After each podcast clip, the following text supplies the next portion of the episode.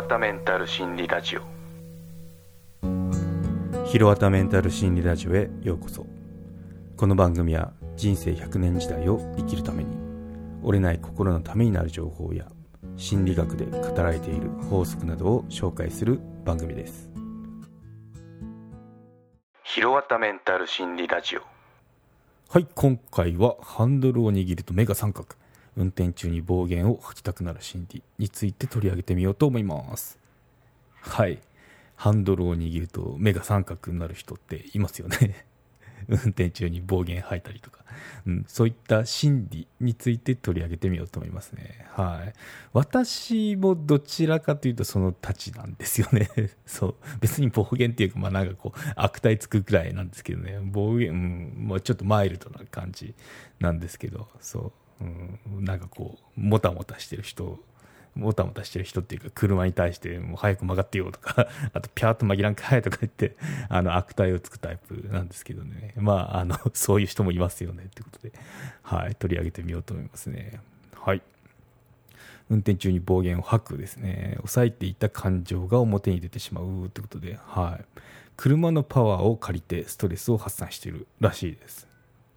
普段は優しくて気遣いもできるのにハンドルを握ると別人になったかのように口が悪くなる人がいます。狭い車内でそのような事態が起こるとびっくりしてしまいますっていうことでそうですね。学生とか、まああのま社会人でもみんなとこうドライブに行こうって時に、まあ、普段こうおとなしい感じの人が運転を買って出てでハンドルを握ったら目が三角で、まあ、飛ばしはしなくたっても、なんかさっさと行けこらとか、なんか下手なら運転するんじゃないとかいう時ってちょっとええって思いますよね。うん、そう。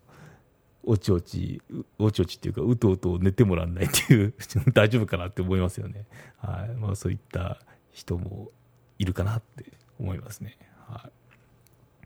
はい。なぜハンドルを握った途端に横兵になってしまうかというと車と自分を無意識に重ね合わせてるそうですね。うん。でまあストレスとかもあるみたいですね。日頃ため込んでいるストレスが吹き出してしまうこともありますということで、はい、人間よりも大きくパワーのある車を操るということはまるで自分自身が強くなったかのような錯覚につながります。さらに車内という守られた空間にいることで心のバリアも解きやすくなります。運転中に暴言を吐く人は普段欲求やストレスですね。ストレスを発散させられず我慢しているのかもしれませんね。っていうことですね。うん。そうですね。まあここでちょっとあの新しいあの考え方だなって思ったのが車、まあ、そのなんだこういきなりハンドルを握ると目が三角になるとか あの性格変わっちゃうっていうのはいたんですけど、まあ、その理由って何ですかっていうとその車って密閉空間のその安全わりかし安全なその場所ですよね。そこだからそういったあのなんだ暴言っていうかまあその悪態とか つくようになるんですよっていうのはなんかああ言われてみるとそうだなって思いましたね。うん、というのはあのワンちゃんですね犬の例で言うとちょうどいいのがあったんですけど、あの以前テレビで見たことがあって面白い映像かなんかで犬同士がこうリード、まあ、こう散歩中とかあの飼い主同士が2人こう向かい合ってでその互いの犬がこの飛びかからん勢いでこう吠え合ってるっていうのがあったんですよね。でそこであのもう危ないくらいのその勢いだったんですけどね。もう噛みつくんじゃないかっていうぐらいの。それだったのになんかリードをこうお互い外した瞬間に黙ったっていうのがあったんですよ。なんで、犬ってそのリードがあるから思いっきりその吠えたり、飛びつこうってしたりするんですけど、リードを外した瞬間って、もうあの、その、安全な空間ってないじゃないですか。なったら、その、互いに犬同士が黙ったっていうのがあって、なんかこの、すごい面白いな、可愛いなと思いましたね。まあ、安全圏にいるからこそ、その、吠えてるんだなっていうのがあの分かった瞬間でしたね。はい、あともう一つ面白いなと思ったのがその車ってパワーがありますよねってことでパワーがあるからそれを操れる自分ってなんかこうイコール強いみたいなそういった錯覚っていう視点っていうのがなんか面白いなと思いましたね。人形ものっていうかあの海外のチンピラものだと思うんですけどなんかこの銃を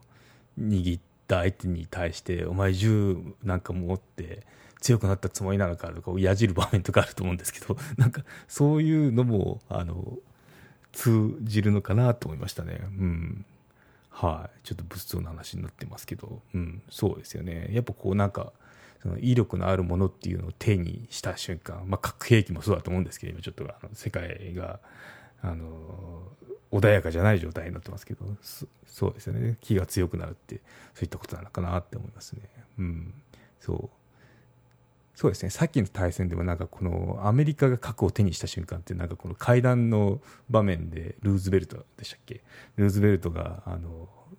態度がでかくなったっていう 話も聞いたことあるんですよね。歴史好きなんですけど、うん、やっぱこう人間ってそういうとこありますよねって。まあ交渉ごとに使えるんで、あの、やっぱ力こそパワーじゃないですけど そういったあるんだろうなと思いますね。はい、ちょっとずれましたけど、続けます。はい。もしもこうした行為をやめてほしいのならば、その悪態をつく行為ですね、運転中に。うん、窓を開けるってことがおすすめらしいですね。うん、外と車との境界線がなくなることによって、まあ、その強気な気持ちが和らぐそうです。うん、なので、もしこう気になるなって時は、あの窓を開けるっていうのがいいみたいですね。うんまあ、声が漏れちゃいそうですもんね。うん、なんで、有効ですよってことなんですけど、まあ、あまりその厳しくその悪態つかないでっていうと逆にそれもストレスになってしまうんでまあ別にあの面白がってる分にはいいと思うんですけどねその度を越さない限りなんか笑えるようなイントネーションとかあと、まあ、本当に本気で怒ってるってことはあんまないと思うんですけど まあそうでない限りはなんかこう受け流すっていうのも周囲の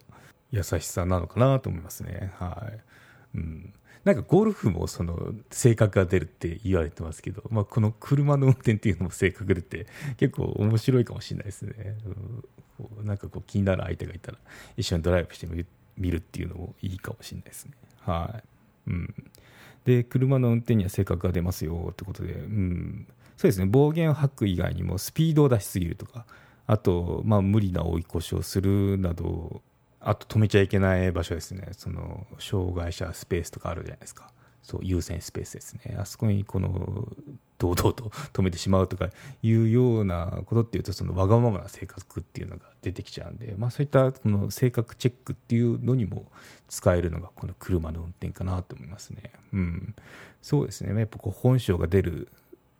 瞬間っていうか空間なのかなと思いますね。うん。他にちょっと本性が見え隠れするものっていう車以外になんかあんのっていうと、まあ、お酒に酔った時とかも出がちですよね。うん、笑い上手とか泣き上手になってみたりとか。あと、まあ、怒りっぽくなったりとか、なんかこう、とうとうと語り出すとか、あとは、そうですね、異性に甘えるとかもありますよね。中には脱ぎ出す人も 脱ぎたがる人っていうのもいますよね。うんいましたけどね。以前の職場でカラオケ行くとなんか盛り上がりすぎて服脱ぎ出すっていうのがいましたけど、うん。まあ、それはそれであの 楽しい。楽しいっていうかなんかまあ別に嫌じゃなかったんで全然いいんですけどあの人によってはあの問題になるかなって感じはしましたけどね、はい、あともう一つは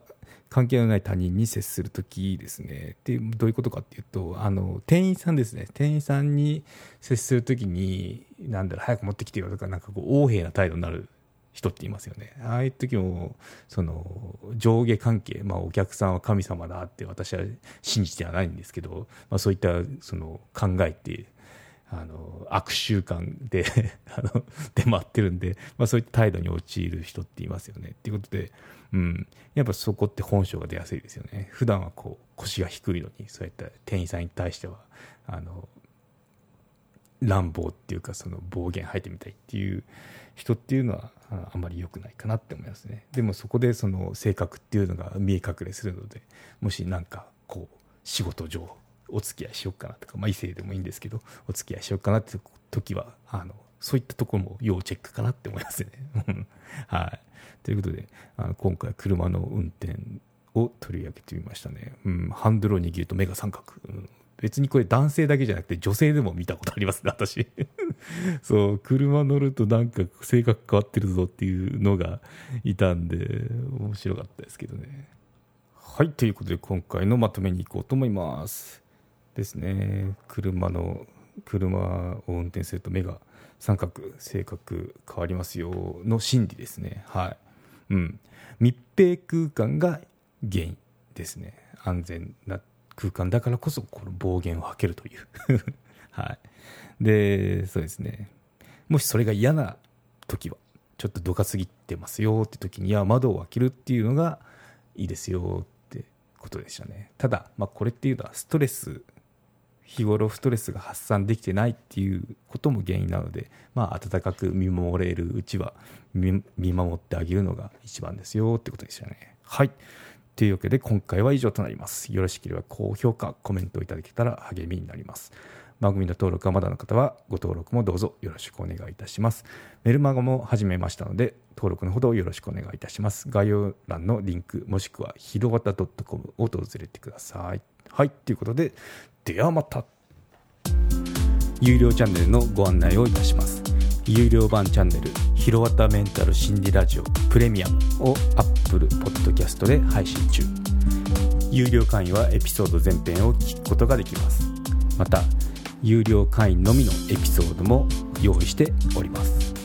ご登録して応援いただけると励みになりますのでどうぞよろしくお願いいたします